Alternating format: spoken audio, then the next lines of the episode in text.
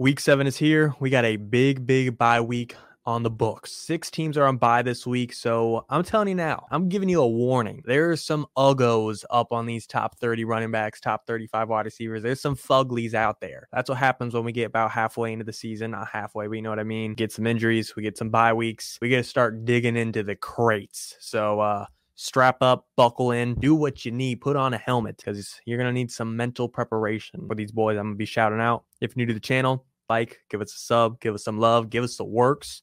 If you've been here, if you've done that, check out the new dinosaur I got. Nick got it for me. Dude stays giving. He's a giver. Roll the tape. Let's kick into this.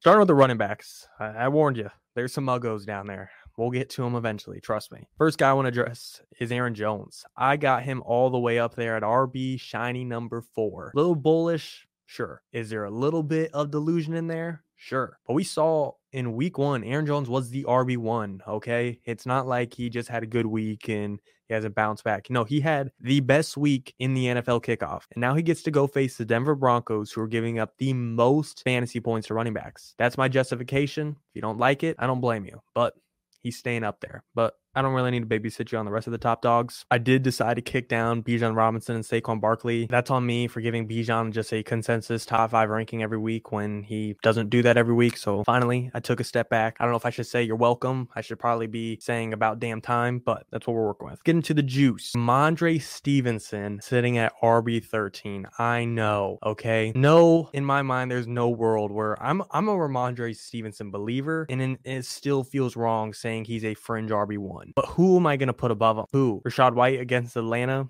They give up the fourth fewest fantasy points to running backs. Jahmyr Gibbs, who's still in limited practice. Like, yeah, there's a world where Gibbs could be healthy and finally pop off like we've been wanting to, but I really want to bank on that. Jonathan Taylor versus the Browns, who's has a possibly the best defense in the NFL. They give up the six fewest points to running backs, and he's still in somewhat of a split backfield. I, I can't just throw random guys above Rhamondre just because. Rhamondre faces the Bills, who, yes, all around have a good defense, but actually below average against running backs when it comes to fantasy points. He still's getting volume. He's coming off of a decent week last week. It's not like he's skyrocketing over these guys, Rachaad White, Gibbs, Taylor. They're all in the same odd tier. But I gave him the nod. I gave him the tip of the cap. We'll see if he steps up. Let's uh, skip a few. Alexander Mattison, this could be a one game coincidence, okay? So I'm not going to look too heavily into it. But when Jay Jettis was out, the person to benefit most was Alexander Mattison. He had a season high in targets. Could be nothing. You tell me. Just worth noting, not putting too much weight onto it, but I am observing. Let's jump to Roschon Johnson, I guess. I don't really think D'Onta Foreman did enough to steal the job away in Chicago. I think they drafted Roschon for a reason. I think there's a reason he was starting to steal touches away from Khalil Herbert in the beginning of the year. I think they give the Rook a rock. And against Las Vegas, who's bottom 12 in fantasy points allowed to running backs, I don't mind starting him as an RB2 in a flex spot in a shit week with all these byes. You can have another shit spot, the Denver backfield.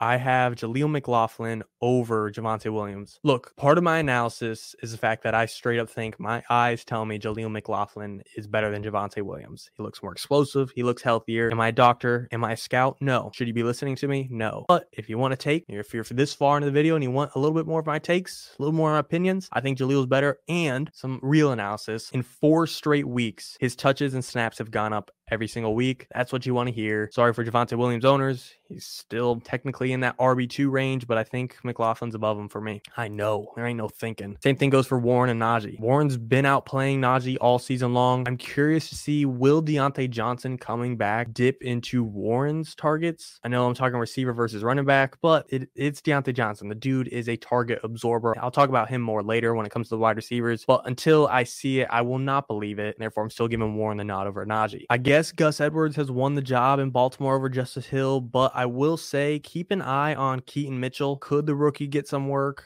Could be an early stash, could be nothing. But as right now, it looks like Gus is winning over Justice. Zach Evans, look, there's a whole lot of looks today. There's a whole lot of guessing. Just when it comes to this point of the season, it gets rough out here. He's a wild card play. If the Rams really give him the RB1 role, not even full on Kyren Williams, or he's getting 25 touches, just or he's the predominant back in this backfield against the Steelers' run defense, he would be a worthy starter. However, they're signing random guys off the streets. They brought in Myles Gaskin from the practice squad of the Vikings. Like there is no clear RB1 as of this moment. Could they give it to Evans because they drafted him? He's been the longest amongst the misfit toys he's got for sure but that, that risky. You, you just have to know that if you're playing him. Zack Moss, I ain't starting him. I ain't playing him. If you need to, go for it. Zack Moss is my mortal enemy, okay? I'm always wrong on him. But me not playing him might be good news for you. But facing the Browns, said about earlier, JT, Browns are a tough matchup. Got a premier defense in the league. And with JT snaps increasing, Zack Moss's has decreased. For the first time all season, Zack Moss's snaps finally dipped below 50%. That has to do with JT coming back. So with him losing a job and now he's having to face the Browns, I'm all good. Quickly clean up the bottom here. I, I don't know what to make of it. If you got to start one of these guys, good luck. Good freaking luck. Kareem Hunt had a solid game. He had over 12 touches. He had 70-ish total yards. He put up a tutty, but I think that's what you're going to be relying on this week. If he pops in the end zone, he's worth it. You'll be happy you started him. If he doesn't, you're going to get like six points max. So do do with that info as you will. Keaontay Ingram, obviously Emari Demercado was the flop of the week last week, and Keaontay Ingram led in rushing attempts with 10. I don't know if that's a flex playing the Seahawks this week. So if you need a streamer running back, he's the guy in Arizona, but there's not much to love there in general because as much as Amari flopped, he actually led the running backs in snaps, not in rush attempts, but in snaps. So some conflicting information there. Obviously, if CMC is out, Elijah Mitchell's flying up your boards and is a legit must start. Not a should, could he, maybe. No, he is. You're starting him no matter what. However, in the depths of the season in which we're at now, where CMC is limited, I, I, I seriously don't mind throwing Elijah Mitchell in the flex spot right now with maybe CMC not being 100%. He's worth it. Jeff Wilson, with Mike McDaniel at the helm, if Jeff Wilson plays, there's a chance he could be the goal line back. Salvon Ahmed got in the end zone last week that could easily be Jeff Wilson this week, where he just puts up a random 10 points. He's on the Miami Dolphins and need a flex play playing. If you're desperate, play him in your lineup. Let's cook on to some wide receivers. Wide receivers, I don't need you to hold your hands. Same deal every week. The top guys, they all got their reasons of which you already know about. Let's discuss a little Puka Nacua. He's at fringe wide receiver one. I told you last week. I told you. Not victory lapping. I'm just, it's just good. We knew last week there was a high chance the dud game was coming. It was due. There are going to be days where Puka Nacua does not have that alpha game game. He's got Cooper Kupp in that offense. You have to accept it. That doesn't mean he's still not a huge, valuable asset. He's still a great wide receiver, two, fringe wide receiver, one, clearly. And now he gets to face the Steelers, who give up the fourth most fantasy points to wide receivers. Don't panic. He's still fine. You're starting him no matter what. Christian Watson. This is a little bit like the Aaron Jones player. It's I might be delusional. I might be a little high on the Packers. However, in the small sample size we have about Christian Watson, he has the third highest aDOT in the NFL. And in week five, he had seven targets. There's a bye in between. And now I think he's going to be fully healthy. And again, the reason I like Aaron Jones so much is because he's playing the Broncos. The Broncos ain't stopping shit. Christian Watson's that big playmaker that we love against Denver. I really like him to show why you drafted him in the first three, four rounds, whatever it was in the beginning of the season. This is where he steps up and shows he's worth a pretty penny. Drop down to Jay Moore, to be honest. Obviously, he's not as valuable with the quarterback situation up in the air, but still, last week he had eight targets. In your lineup, he didn't put up the prettiest game, about like seven and a half points and a half PPR. But eight targets shows he's still going to get volume. He's still going to be a key piece of this offense. He's still worthy starting, just not alpha wide receiver one like he was looking like he was going to be. Jakobi Meyers, Jakobi deserves some love, man. Wide receiver 13 on the season, 13th in points per game. And I don't really think it matters if it's Jimmy Garoppolo or Aidan O'Connell. Does it actually matter? Yes. But Jakobi's been killing it so well so far this season. And, and to be honest, Jakobi's performance kind of scares me about Davante Adams. I'm not going to fully panic yet, but it is something to watch. And if we're being for real, for real, Jakobi Meyers at wide receiver 19 19 might not even be high enough. The dude's been cooking. Michael Pittman, this is a guy him and Cooper, they're next to each other. Let's talk about both of them. Cooper last week, I was pretty big on sitting him. In the end, I was wrong. Okay. He went like four for 102 or 105, whatever it was. Theoretically, that's a good start. Okay. But still, when is fucking Amari Cooper that explosive? He's usually not. There's a couple broken plays. It was an ugly game, shit weather. That's what I'm chalking it up to. You could call it right, you could call it wrong. And it's looking like Deshaun Watson's not going to play again. So am I going to double down and keep him outside the top 30 like I did last week? No. But am I going to throw him up into that top 15 range? No. I'll compromise a little, worthy of a start, worthy of our wide receiver two spot, but I still ain't going fully back on Amari. Michael Pittman, though, he scares me a little bit. Browns give up the fewest fantasy points to wide receivers on the season. Gardner Minshew just threw three interceptions versus the Jaguars. Solid defense. Now he's got to play the best defense in the Cleveland Browns. Not a fan of it. Pittman did come off of 14 targets. With Minshew, he'll probably be better the rest of the season, but this week, not in love. Yes, I have Diontae Johnson already over George Pickens. Look, he's a target monster. Could be a little little soon. Maybe he's going to ramp up in week seven, but he's practicing in full. Okay. He's through on IR. He had the extra bye week to get even healthier. If he was still limited, if it was still in question, I, I would be more hesitant to already throw Diontae over Pickens, but it, it's looking like he's ready to go, and therefore he deserves to be over him. Pickens' targets are going to plummet with Diontae coming back. If, if you can still somehow sell him, Sutton deserves to be over Jeudy. He's out targeted him the entire season, no questions asked. But we should still address the misfit toys down there Downs, Palmer, Rice, Doubs. When did I ever think any of these four are all going to be in the top 35? You know, maybe one of them could sneak in, but I never would have thought I'm representing all four of these boys. Look at Josh Palmer. He's mean mugging in his picture. Josh Downs, while I don't like Pittman, I don't mind Downs. I'm not saying he should be over him, but back to back games, Downs has had 13 plus points. And with Minshew at quarterback,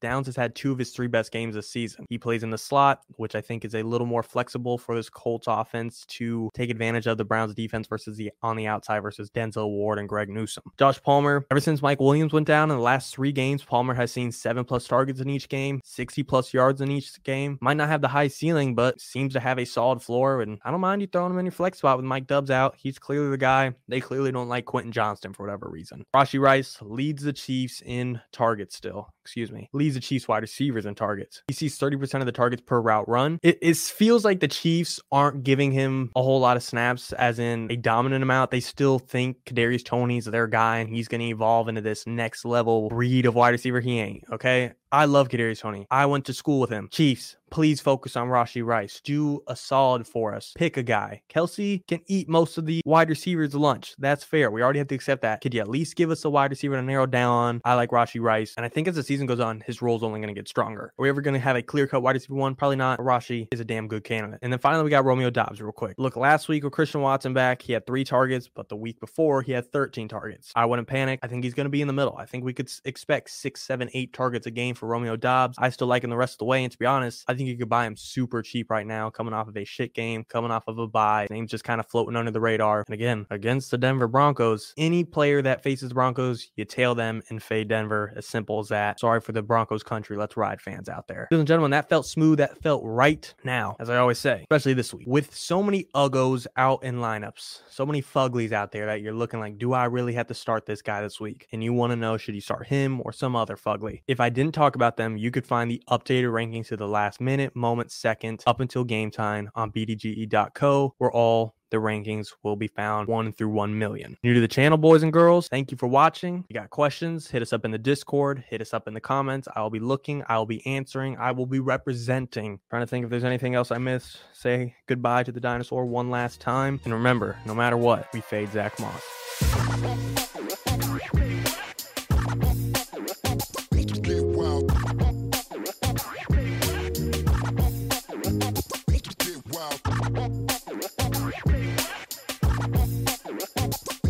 Goodbye to your credit card rewards. Greedy corporate mega stores, led by Walmart and Target, are pushing for a law in Congress to take away your hard earned cash back and travel points to line their pockets. The Durbin Marshall credit card bill would enact harmful credit card routing mandates that would end credit card rewards as we know it. If you love your credit card rewards, tell your lawmakers hands off my rewards. Tell them to oppose the Durbin Marshall credit card bill.